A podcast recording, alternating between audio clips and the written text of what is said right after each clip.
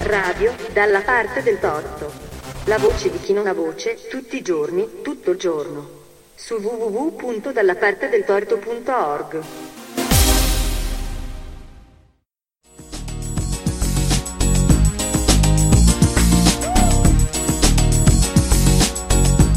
Memoria e memorie.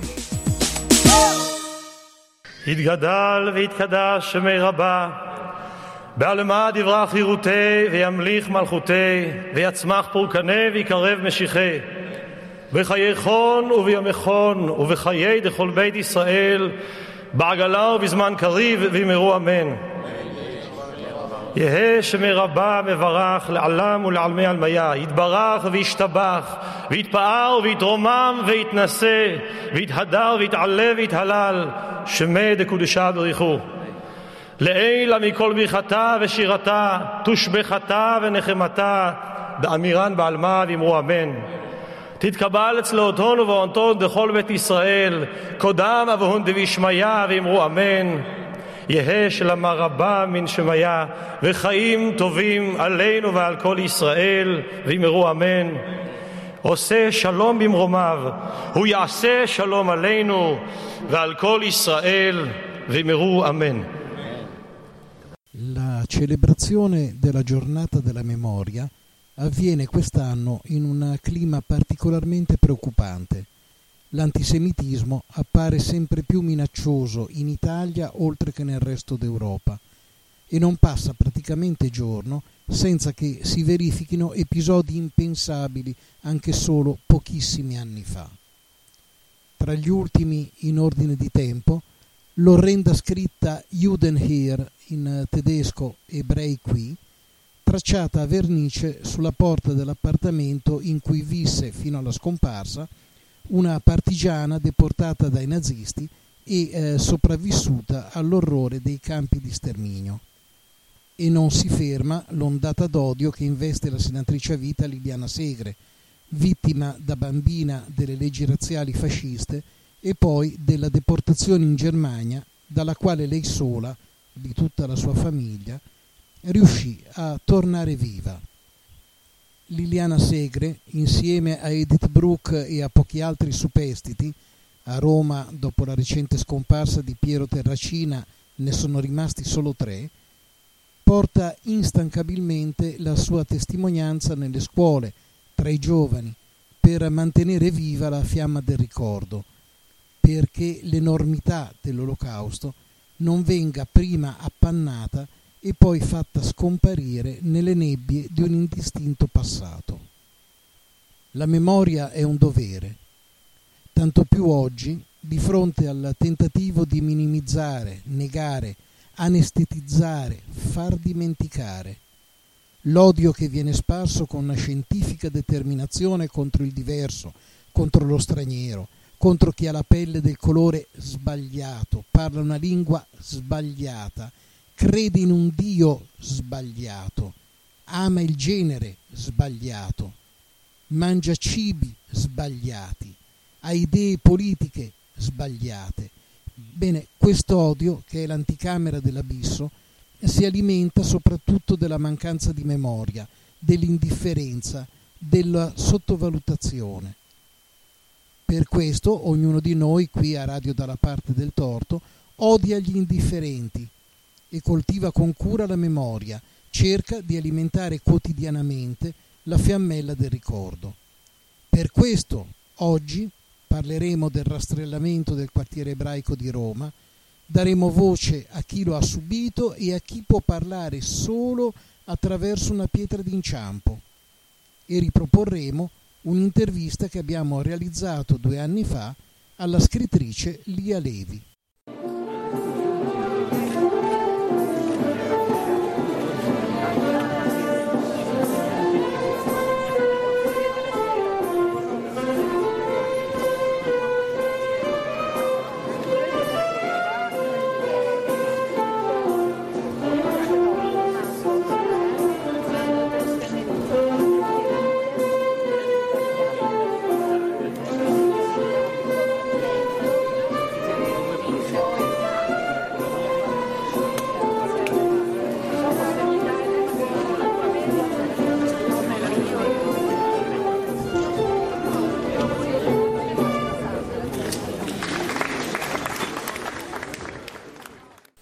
Roma, 16 ottobre 1943. A decidere della vita e della morte di tanti bambini, ma anche di tanti adulti, spesso fu il caso, un atto d'eroismo non premeditato, un incidente, una coincidenza fortunata o sfortunata. Fu il caso, o il destino, a decidere che una bambina, Ada Tagliacozzo, la notte prima del rastrellamento del ghetto si fermasse a dormire dalla nonna anziché a casa dei suoi genitori, che abitavano sullo stesso pianerottolo. Nessuno saprà mai perché quella mattina i nazisti fecero irruzione in uno degli appartamenti, quello della nonna, portando via anche la piccola Ada, e ignorarono completamente l'altro appartamento, quello dei genitori della bambina, che poterono così salvarsi. Mia madre, Virginia Piazza, per me era il massimo, è stata deportata il 16 ottobre del 1943 dai tedeschi a Piazza Mattei, che è, piazza, è chiamata Piazza delle Tartarughe, che io abito nei pressi, dalla finestra vedo la piazza io. Ho visto mia madre che eh, erano le 5, le 6 di mattina che eh, era andata a avvertire mio padre che non venisse nel ghetto perché c'era il rastrellamento per gli uomini, così credeva lei.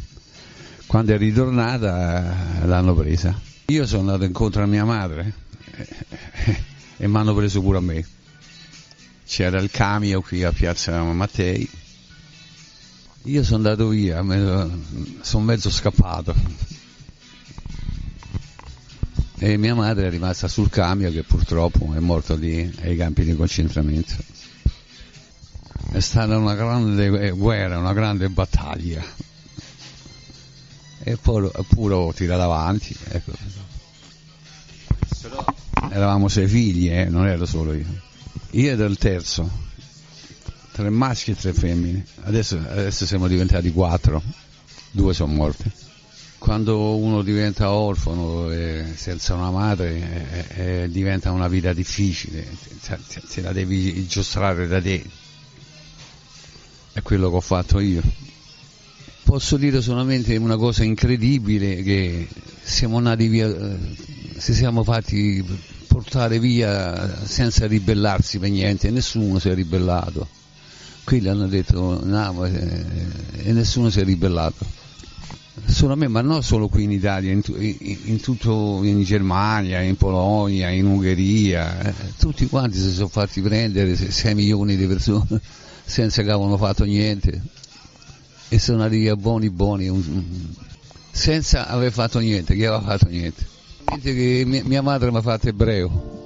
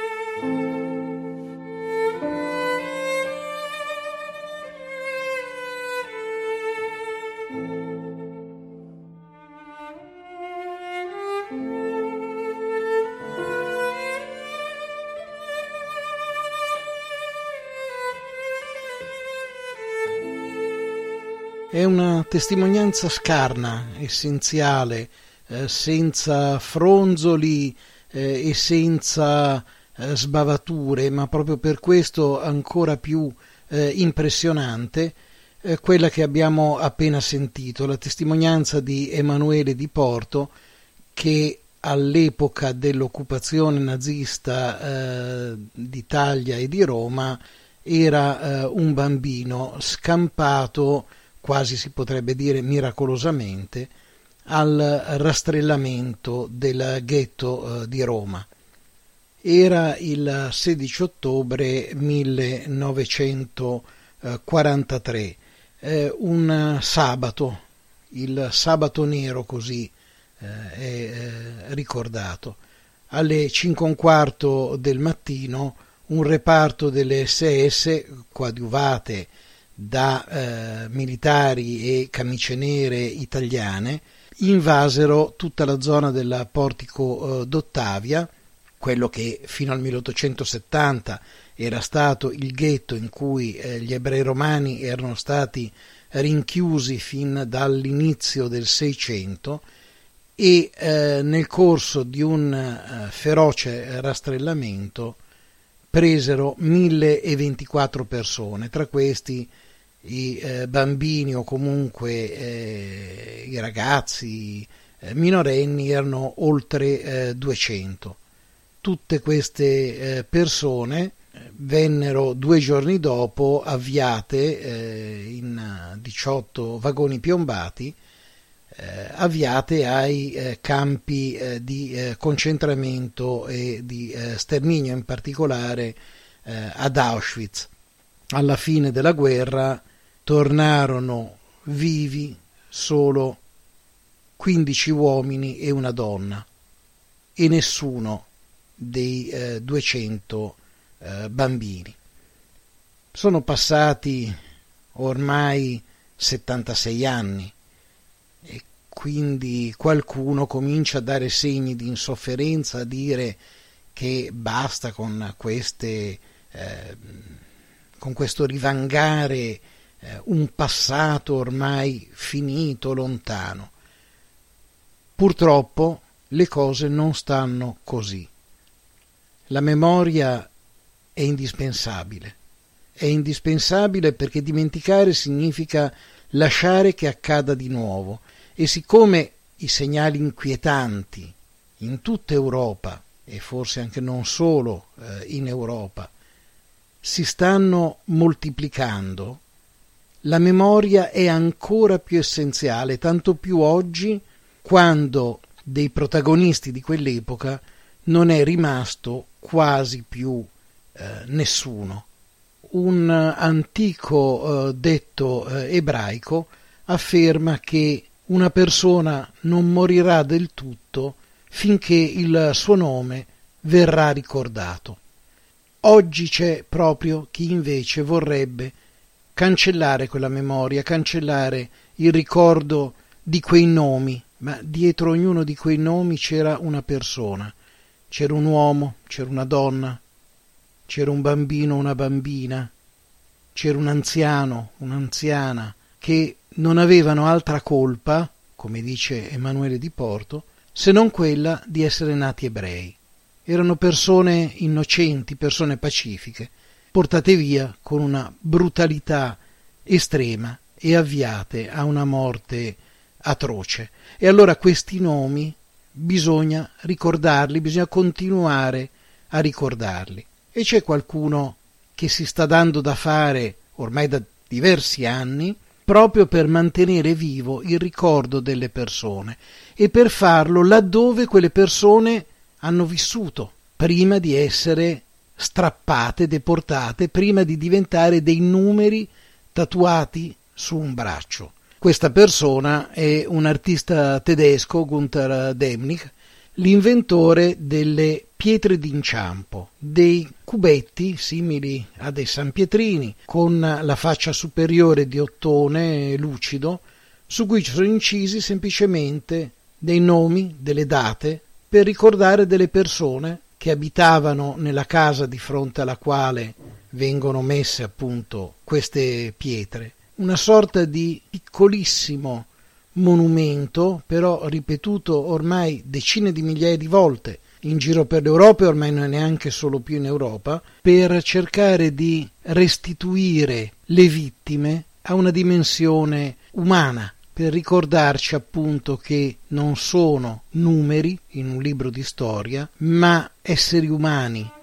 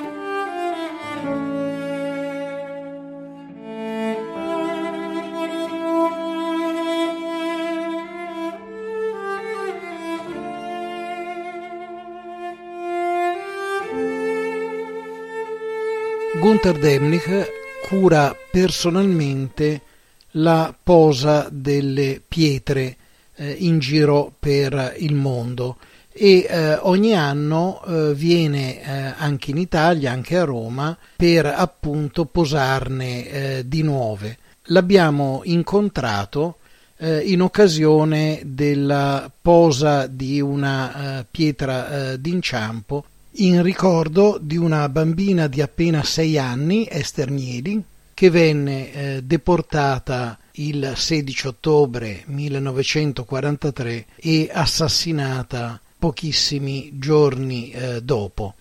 Uh, eh, Mr. Demnig, uh, Monuments Shout. Signor Demnig, i monumenti gridano, le lapidi parlano, le sue Stolpersteine sussurrano, quasi non si notano, ma quando ci si inciampa si rivelano potenti. Come è nata questa scelta? Uh, how did you make this choice? Uh, well, uh, la mia prima idea era di collocarle sui muri, ma mi hanno detto che in Germania possono farlo solo i proprietari delle case. Per questo è nata l'idea di metterle a terra in spazi aperti e pubblici, così nessuno può aver da ridire. E poi, se si vuole leggere la scritta, bisogna inchinarsi di fronte alle vittime.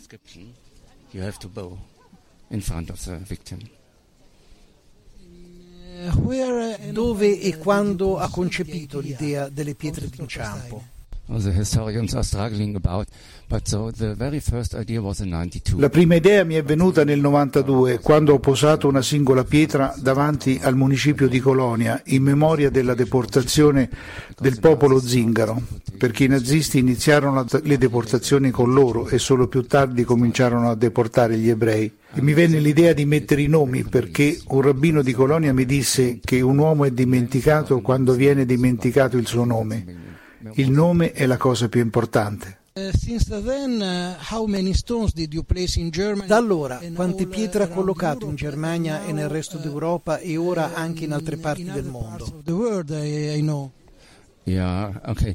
Uh, well, very first idea was to uh, da quando ho avuto l'idea di mettere i nomi delle vittime della Wehrmacht, della SS e della Gestapo in tutti i paesi che avevano occupato, le pietre sono diventate oltre 64.000 in 21 paesi, dalla Norvegia alla Grecia alla Spagna, Russia e Francia. A volte ho il dubbio che l'interesse possa calare, ma in realtà continua a crescere. Uh. Uh, uh, ha posato lei personalmente ogni singola pietra? Il 95% qualche volta le posano i miei allievi che così imparano a installarle. Uh, Le sue pietre sono state definite il più vasto monumento funebre del mondo e probabilmente sono la più vasta, o almeno la più diffusa, opera d'arte del mondo. Immagino che sia un'opera ancora incompleta. Sì, è così, sta ancora crescendo e adesso abbiamo anche una fondazione con la quale continuiamo il lavoro.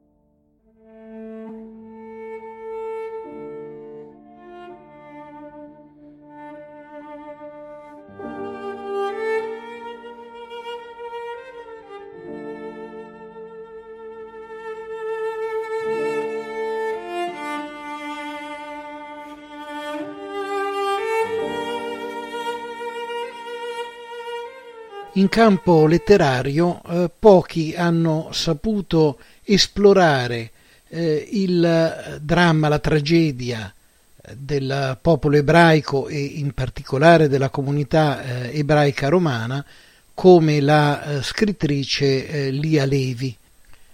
I suoi romanzi non fanno sconti, non cercano di edulcorare, non raccontano storie di santi, ma raccontano di persone. Ecco, ancora una volta torniamo a questo, a questo punto fondamentale. Persone, esseri umani, individui, buoni, cattivi, un po' buoni, un po' cattivi, con le grandezze e le debolezze di ogni essere umano.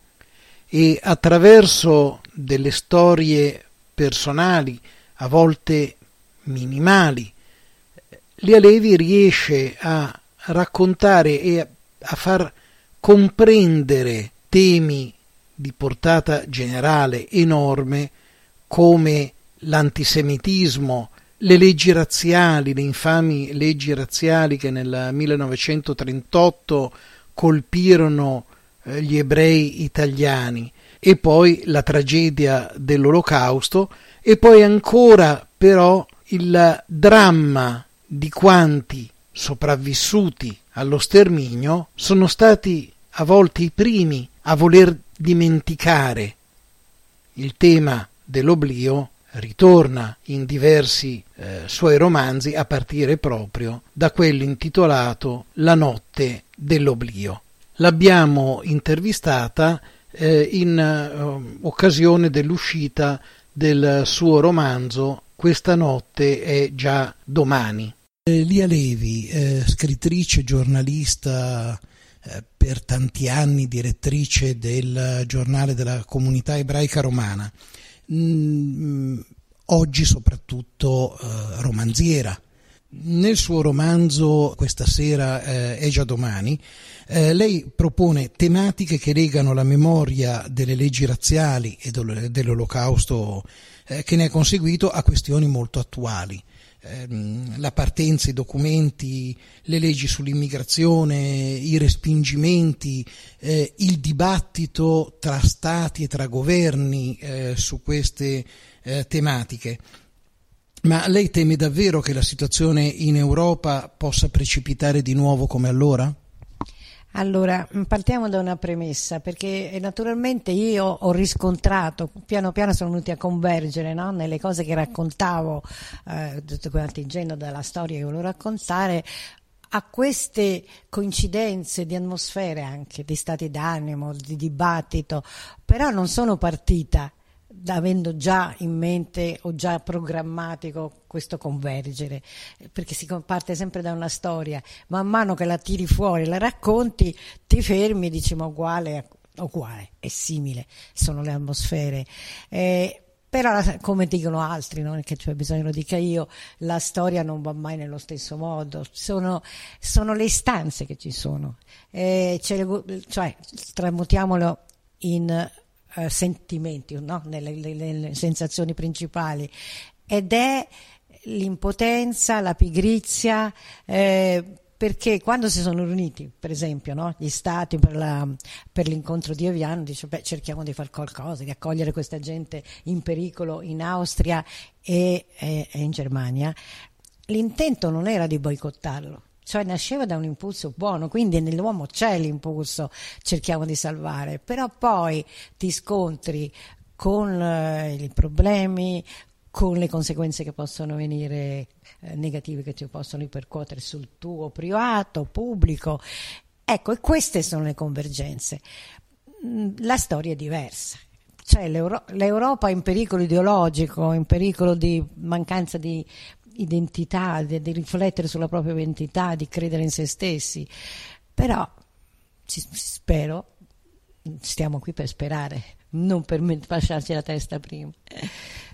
Certo, e, ehm, leggendo eh, appunto eh, questa sera eh, è già domani, eh, non so, penso a tutta la eh, parte, non, non, voglio anticipare adesso contenuti, ma diciamo tutta la parte dell'incontro della famiglia a Livorno.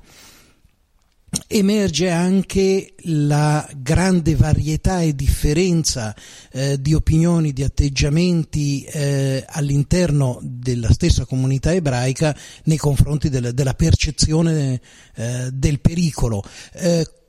Questo eh, è, eh, come dire, mh, è un suo eh, espediente letterario o riflette quella che è stata la realtà di quegli anni? Non è solo un espediente letterario, ma lo è cioè il fatto se è realmente accaduto, le comunità o le singole famiglie all'interno delle proprie famiglie si sono divise eh, in chi vedeva il pericolo, chi, chi eh, diceva dobbiamo andarcene, cercava in tutti i modi di trovare una strada e chi invece cercava di attenuare, eh, così eh, adagiandosi sul fatto che lo spirito degli italiani e anche il modo di seguire le leggi più blando che non poteva eh, ripetersi una seconda Germania.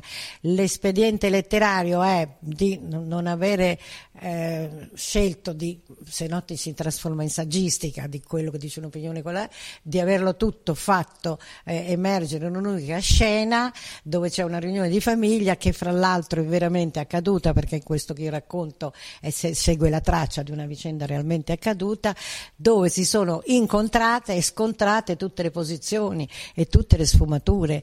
Eh, perché poi nessuno può pensare l'ambiente ebraico ha reagito agito così. L'ambiente ebraico è un gruppo di persone unificate da qualcosa, dalla religione più o meno sentita, eh, quindi è fatta di persone di tutti i tipi. Eh, è l'umanità, un pezzetto di umanità e ognuno reagisce a seconda del proprio modo di sentire e forse anche influenzato dallo stato familiare, dallo stato affettivo. Così sono gli esseri umani. Le storie sono sempre storie di esseri umani.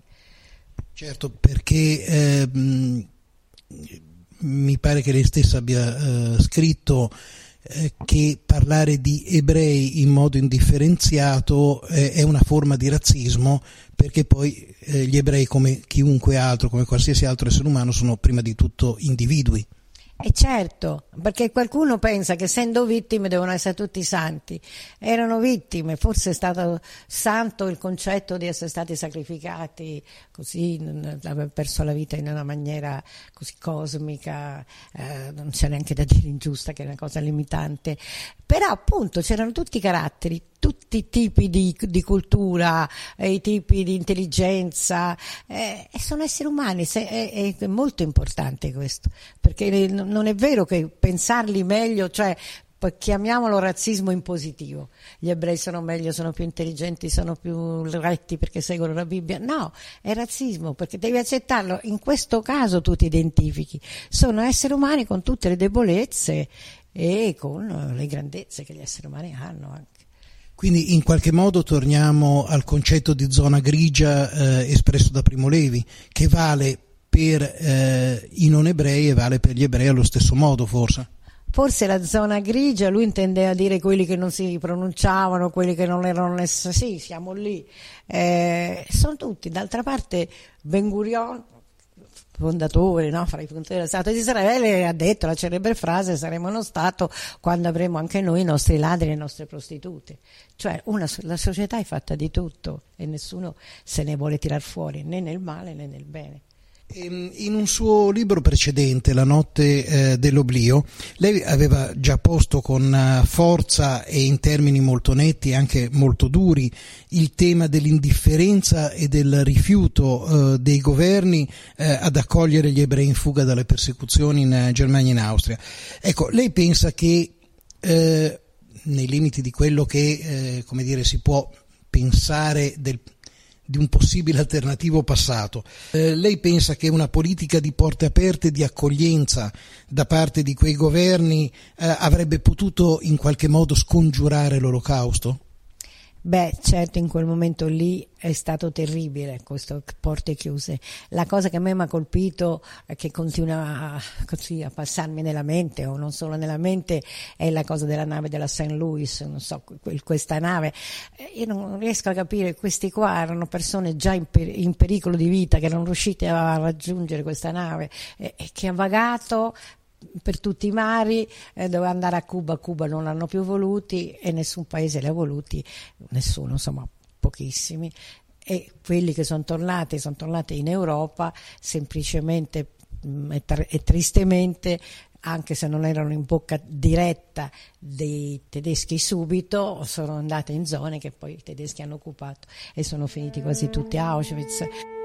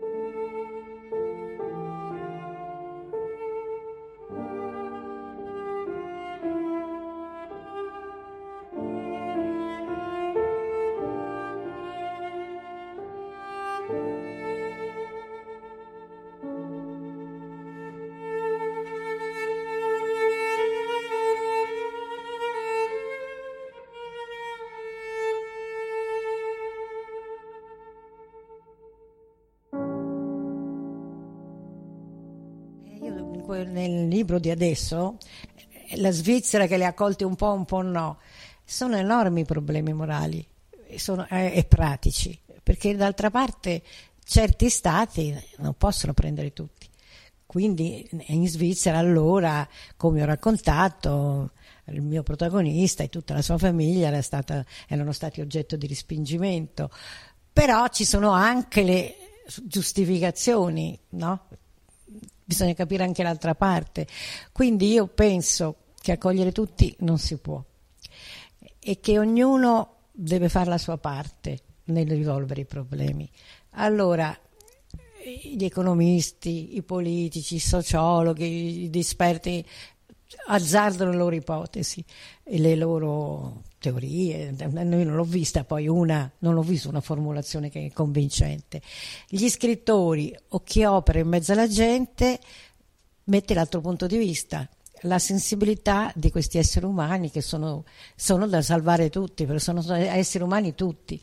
Per, non è che allora io se dico così dico prendeteli tutti, non entro in politica, porto la mia appo, porto l'apporto, cosa si può dire, di cosa significa. E in più c'è un'altra componente perché io vado molto spesso nelle scuole e incontro mischiate ragazzi, ragazzini eh, di altre nazioni che sono integrati, che, che mi chiedono le cose, che magari me lo chiedono con l'accento un po' romano, oppure che vogliono diventare, magari c'ha il velo e dice come faccio a diventare giornalista, ed è una cosa molto commovente. E io porto questo punto di vista, ma non per questo io dico prendiamoli tutti, non è il mio compito.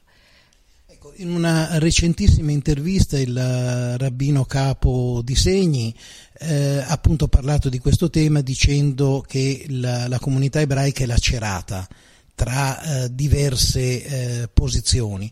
E eh, lui eh, personalmente eh, si pone eh, una domanda, dice tutti i musulmani che arrivano qui intendono rispettare i nostri diritti e, e valori e lo Stato italiano ha la forza di farli rispettare? E si risponde purtroppo devo rispondere di no. E addirittura dice eh, l'Europa è nata dopo Auschwitz, non vorrei che finisse con un'altra Auschwitz. Questa è una posizione eh, diciamo che riassume la comunità o è una delle posizioni? Ma no, naturalmente è una delle posizioni perché nessuno, da noi non c'è il Papa, non, sono, c'è il libero pensiero, insomma ognuno costruisce eh, con le sue basi, con le sue uh, con la sua cultura, la sua semplificità. Io sono d'accordo, eh, non dico questo per un dire non sono d'accordo, almeno nella prima parte.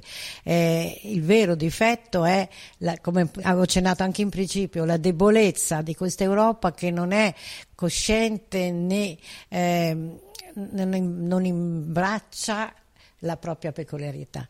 Cioè questi episodi vergognosi di acquiescenza non chiesta, eh, di, di, non fare, non so, il presepio, di, di, di dire Perù invece di Gesù, è un modo sbagliato. Non è che io per accogliere qualcuno devo diventare lui, io devo dire io sono così, tu come sei, parliamoci.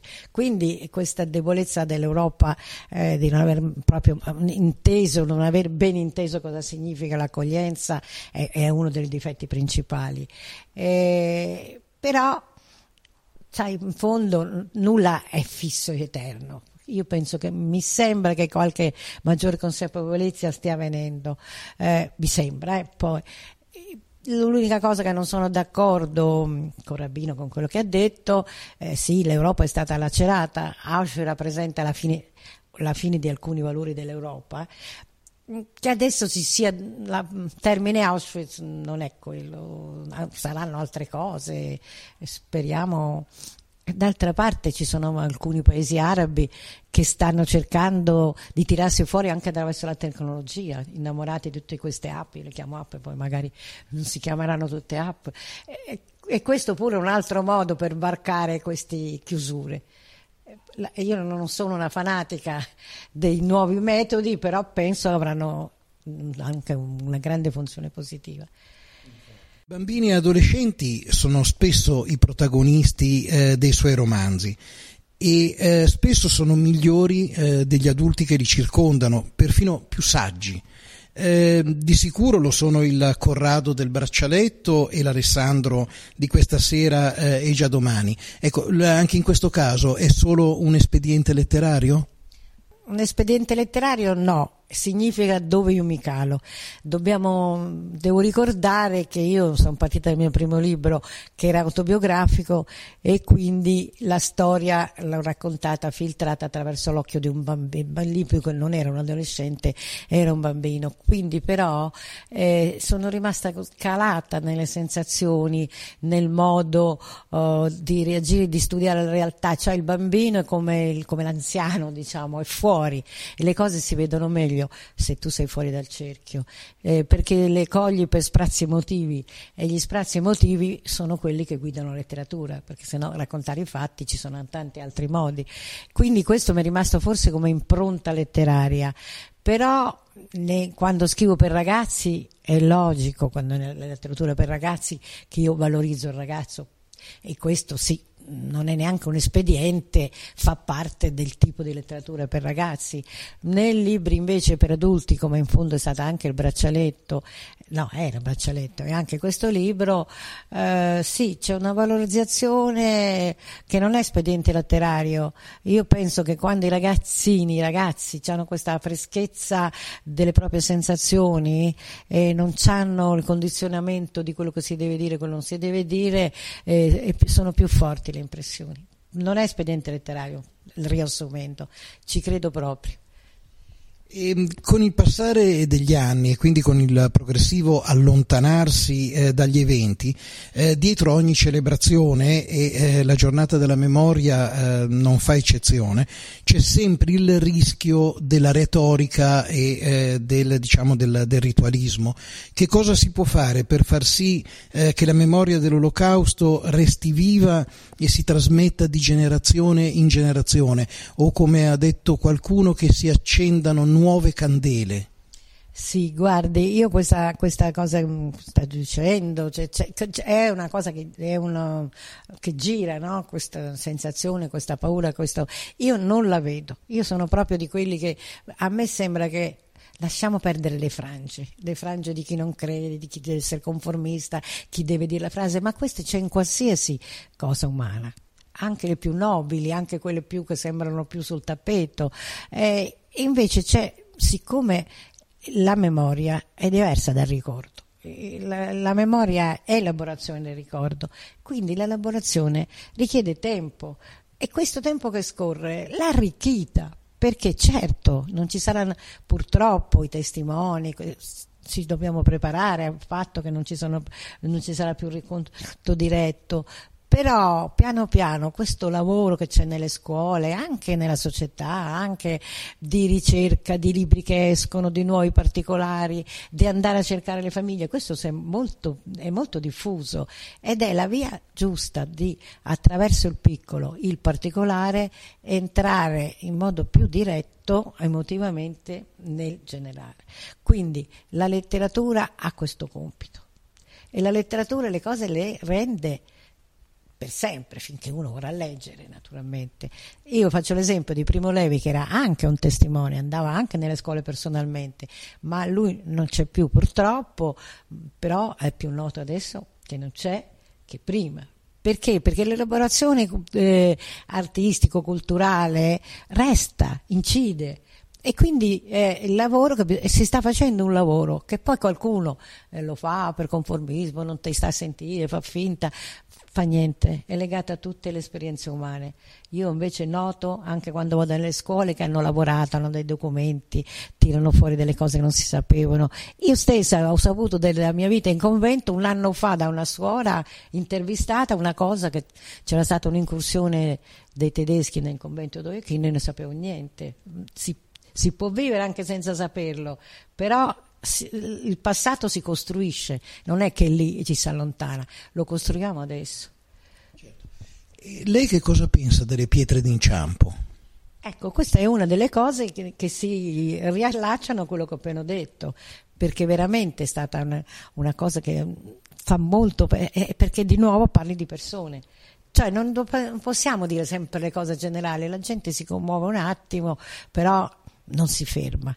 E invece le pietre si chiamano d'inciampo si ferma. Ma io qua ce ne sono molte nel mio quartiere ma c'erano degli amici non ebrei che si sono fermati dice ma davvero qui c'era uno? Fanno il conto perché c'è data di nascita. Dice ma questo aveva nove anni. Cioè ecco ci fermiamo si parte dalle persone e si arriva al generale. Come ha accolto la notizia della nomina di Liliana Segre senatrice a vita? È stata una cosa bellissima, commovente, anche perché eh, l'ottantenne delle leggi razziali non è stato, certo non è stata a caso, è stata una coincidenza, ma le leggi razziali cosa volevano? Che non esistessero più in ebrei in Italia. Eh, prima solamente levandogli i diritti, poi convergendo nel progetto di Hitler, per cui non dovevano... Allora, come tu puoi meglio ricordare le leggi razziali che mettendo a senatrice del, del nostro paese una persona che non doveva esistere più. Mi sembra molto commosso come simbolo, a parte che era una persona che lo meritava al massimo anche per il suo lavoro di dedizione a parlare nelle scuole, però eh, è stato proprio un gesto molto significativo. E questo per oggi è veramente tutto. Ci salutiamo sulle note delle Deux Mélodies hébraïques di eh, Maurice Ravel. A risentirci alle prossime puntate di Memoria e Memorie.